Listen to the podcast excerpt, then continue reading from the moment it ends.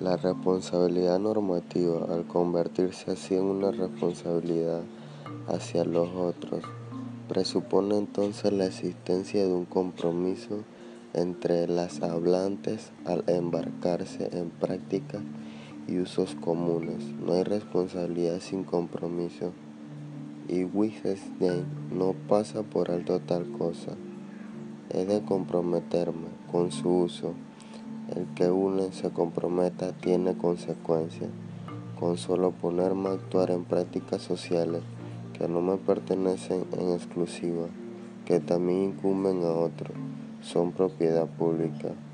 Incurro en compromisos con ellos, la mayor parte de las veces implícitos, pero a veces explicitados, mediante contratos, promesas, leyes, reglas de un juego, y por ello debo responder de tales compromisos ante los demás.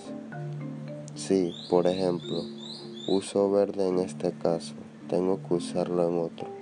O si juego al fútbol, no deberé coger el balón con las manos, aunque ya sabemos que los compromisos podrían algún día cambiar, sin que nada regule desde arriba.